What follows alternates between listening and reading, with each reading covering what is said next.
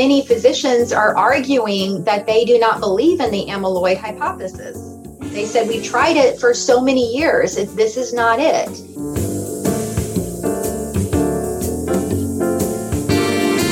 Hi there. I'm Michael C. Patterson, co founder and CEO of MindRamp Consulting and Coaching, and your host for the MindRamp podcasts. Today we're going to be talking with Angel Duncan.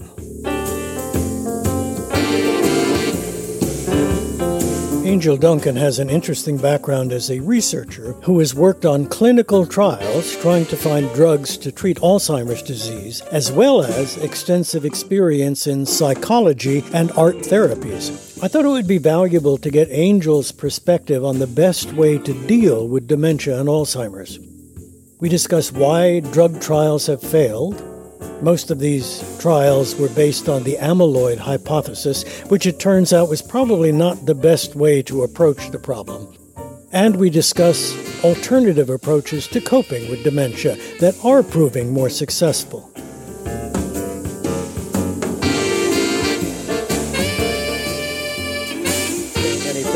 New, but the Alzheimer's drug testing has been a, a, failure pretty much. We haven't found any drug that does anything substantial to uh, treat Alzheimer's. Is that, no. is that a fair statement? It is a fair statement. We've gotten very good. I mean, you know, the, the, we first knew about Alzheimer's in 1906.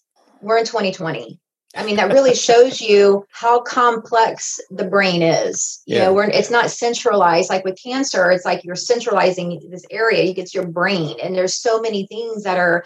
You got these foreign elements going through the blood-brain barrier that's attacking. So it's like, well, what is it happening? What's triggering that? So it's there. It's just such a complex disease. What we have gotten better at is diagnostics. Um, so diagnostic wise, it is we we're very good at being able to say you know what? You're on an alzheimer's track or you have what's called mild cognitive impairment prodromal. Mm. you have mci prodromal which means you have it and it's brewing up in the pot and you're going to tip over. So we're monitoring those people too.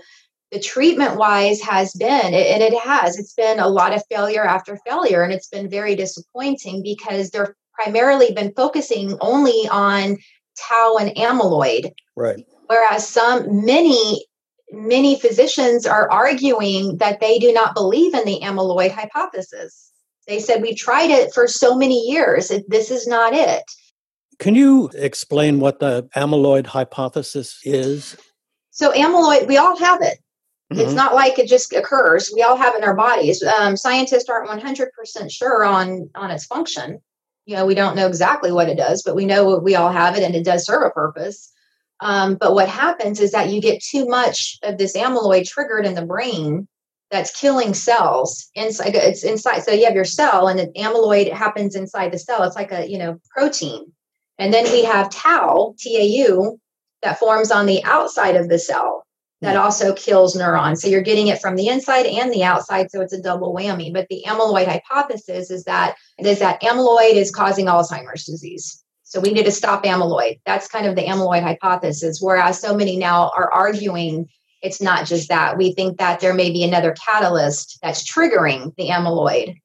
As I understand it, a lot of the drug testing was to try to go in after there's a large accumulation of amyloid and see if you can get it out. Exactly. We did, yeah. There, it's like it's like you know when you go to the dentist and they're scraping the plaque off your teeth. But getting it out. out of the body once it's already been established has not worked. Is that correct?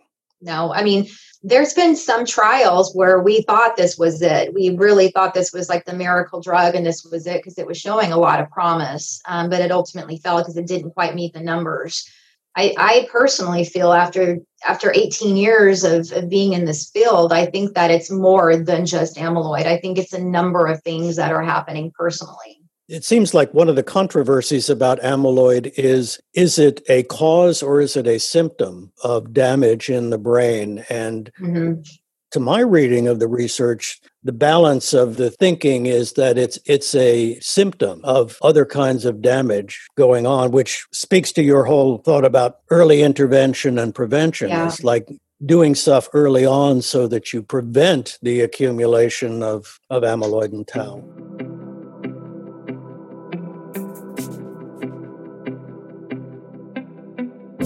Um, now there's push to look at preventative. You know, right. since we're able to say, you know, you are on a track that may possibly develop Alzheimer's, and lifestyle factors is a big one. I'm a firm believer that our lifestyle factors really either are going to help increase or decrease the risk. It's right. not going to prevent. There's nothing that's going to prevent it. Um, and I'm a stickler for people who say, "Oh, this is going to prevent it." That's that's not fair to say that for people who do kind of go by the book. Um, but there are things you can do to reduce your risk, and I think lifestyle factors play a huge portion in that. Let me go a little bit deeper on that. That that uh, you're not going to prevent it. When you and, and other scientists say that, what it signals to me is like everybody is going to get Alzheimer's if they live yeah. long enough. Is that what you're saying? The risk is higher. Not everybody. It's not hundred percent, but you, the, the, we do know that age is a factor, mm-hmm. and we are living longer. So you know, and it's interesting because there's this there's this fantastic chart that I love that um, shows heart disease, prostate cancer, breast cancer, all, HIV, AIDS, those right. are going down. Hmm. Alzheimer's hmm. is going up. So you see this graph of going here, but there's Alzheimer's going up. And why is that? Well, age is a factor. We're living longer, but we also have sleep problems, diabetes, heart disease. We have issues that are contributing to our brain health. Metabolic syndrome, obesity, inflammation that's a big I, I i'm a firm believer that inflammation is probably the root of most disease you're not alone in that i keep hearing that i think that yeah. you know that's something that we really need to pay attention to oh explain the the blood brain barrier just for listeners here we all have a blood brain barrier which is basically designed to protect your brain from foreign elements to come in and screw with your neurons and your cells however you know there are foreign elements that still can get through it and these, um, these are transported by the the uh, circulatory system, so yes. in the blood. Exactly, like um, like inflammation, for example. There's some there's some theories that it actually starts from gut bacteria that leaks out through your gut through your bloodstream and actually goes up and gets up to the brain and actually passes through the blood brain barrier and disrupts your your neuro, your neural health this is why apparently it's important that when we eat, we think about feeding the good bacteria in our gut because exactly don't do it, we get this leaky gut syndrome where toxins are leaking out of the gut into the bloodstream, like you're saying. Yeah, I mean, diet is diet is diet's crucial. It's very important that we're we're limiting sugar, limiting salt, limiting processed foods, additives, all that crap. Yeah vulnerability to toxicity is one of those wild cards i think the pollution in the air even if we're eating right we're exercising we're getting our sleep you know if we're exposed to toxins that we're not even aware of that seems to have an effect yeah, I just read a study not that long ago. I think it was um, UC Davis did a, or was it UCLA? It was either UCLA or UC Davis. One of the two received a substantial grant to study uh, air pollution and Alzheimer's.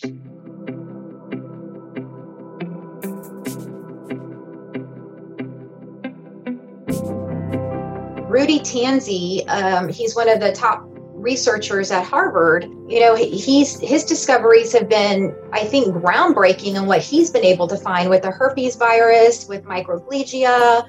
Um, you know, and he really believes that it's going to be a, a cocktail concoction of what's going to cure this disease. You know, there's this belief that it's going to be some medication, but there's also a belief that it's going to be some natural elements because the the disease is not a single it's not like you get a an alzheimer's bug and you get sick. It's an incredibly complex disease so there are all kinds of factors. Is that the way you understand it Yes, you can start developing symptoms 20 years mm-hmm. before you actually start to see symptoms. So, focus has been looking at early interventions. We know now that was another reason in the past, even in the early 2000s, when I was at UCSF and Stanford, you know, we're looking at people in the moderate to later stages and it's too late. We know now we need to capture it early. Why is it too late? There's too much amyloid. It's like, you know, it's like you, you're looking at this brain and it's just, it's got too much amyloid, too much tau that these medications that are designed to target them, it's too much. It's not able to get all of it because it's basically like you have all this atrophy in the brain already and you're not going to be able to save that. But we know the earlier, the more we can do about it. Going back to Dr. Tanzi, Rudy Tanzi, when he talks about a cocktail approach, Does he include things like diet and behavioral stuff in that? Oh, absolutely. Okay. Yeah, Rudy's like one of my champions. We're definitely eye to eye on on our thinking in this disease, and um, he's a huge advocate on lifestyle. Yeah, let's be creative, eat right, exercise, get sleep, limit, limit your alcohol, get your apnea treated. You know, he's a he's a right. champion of of that. I'm not as familiar with his work as I am with um, Dale Bredesen's work, He's at the Buck Institute in UCLA. He's been an Alzheimer's researcher for years. Um, I think he identified something like 36 metabolic uh, conditions that needed to be regulated and has found in some instances, he's the only person I've ever found who feels like he can actually reverse some Alzheimer's uh, disease mm-hmm. uh, by regulating the, the, the, metabolic levels and retaining the body to homeostatic levels. But at the foundation, underneath all of those sort of uh, chemical and supplemental interventions, is good lifestyle practices.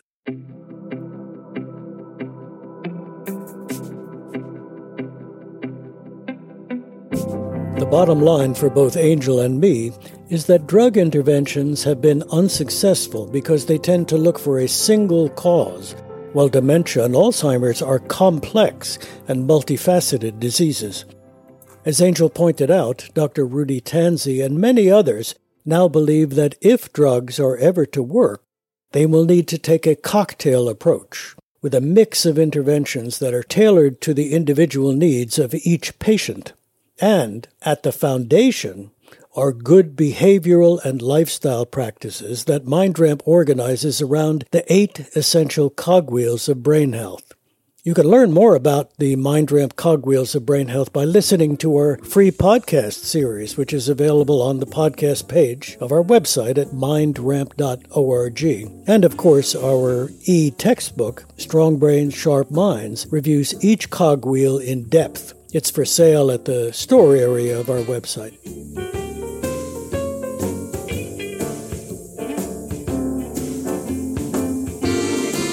The MindRamp mission is to use brain and mind science to help people live long and live well, what we call qualongevity. That is, longevity plus quality of life. All of our podcasts and writings explore different aspects of how we go about promoting longevity and quality of life. MindRamp helps individuals and organizations ramp up their brain power by developing and implementing Qualongevity action plans. Our workshops and training programs give you the tools you need to protect and strengthen your brain and our group or individual coaching sessions help you manage your minds to optimize their potential for efficiency, ease, and creative productivity.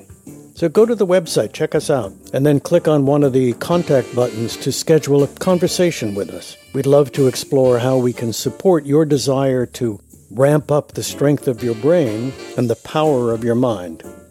All right, that's it for now. Live long and live well.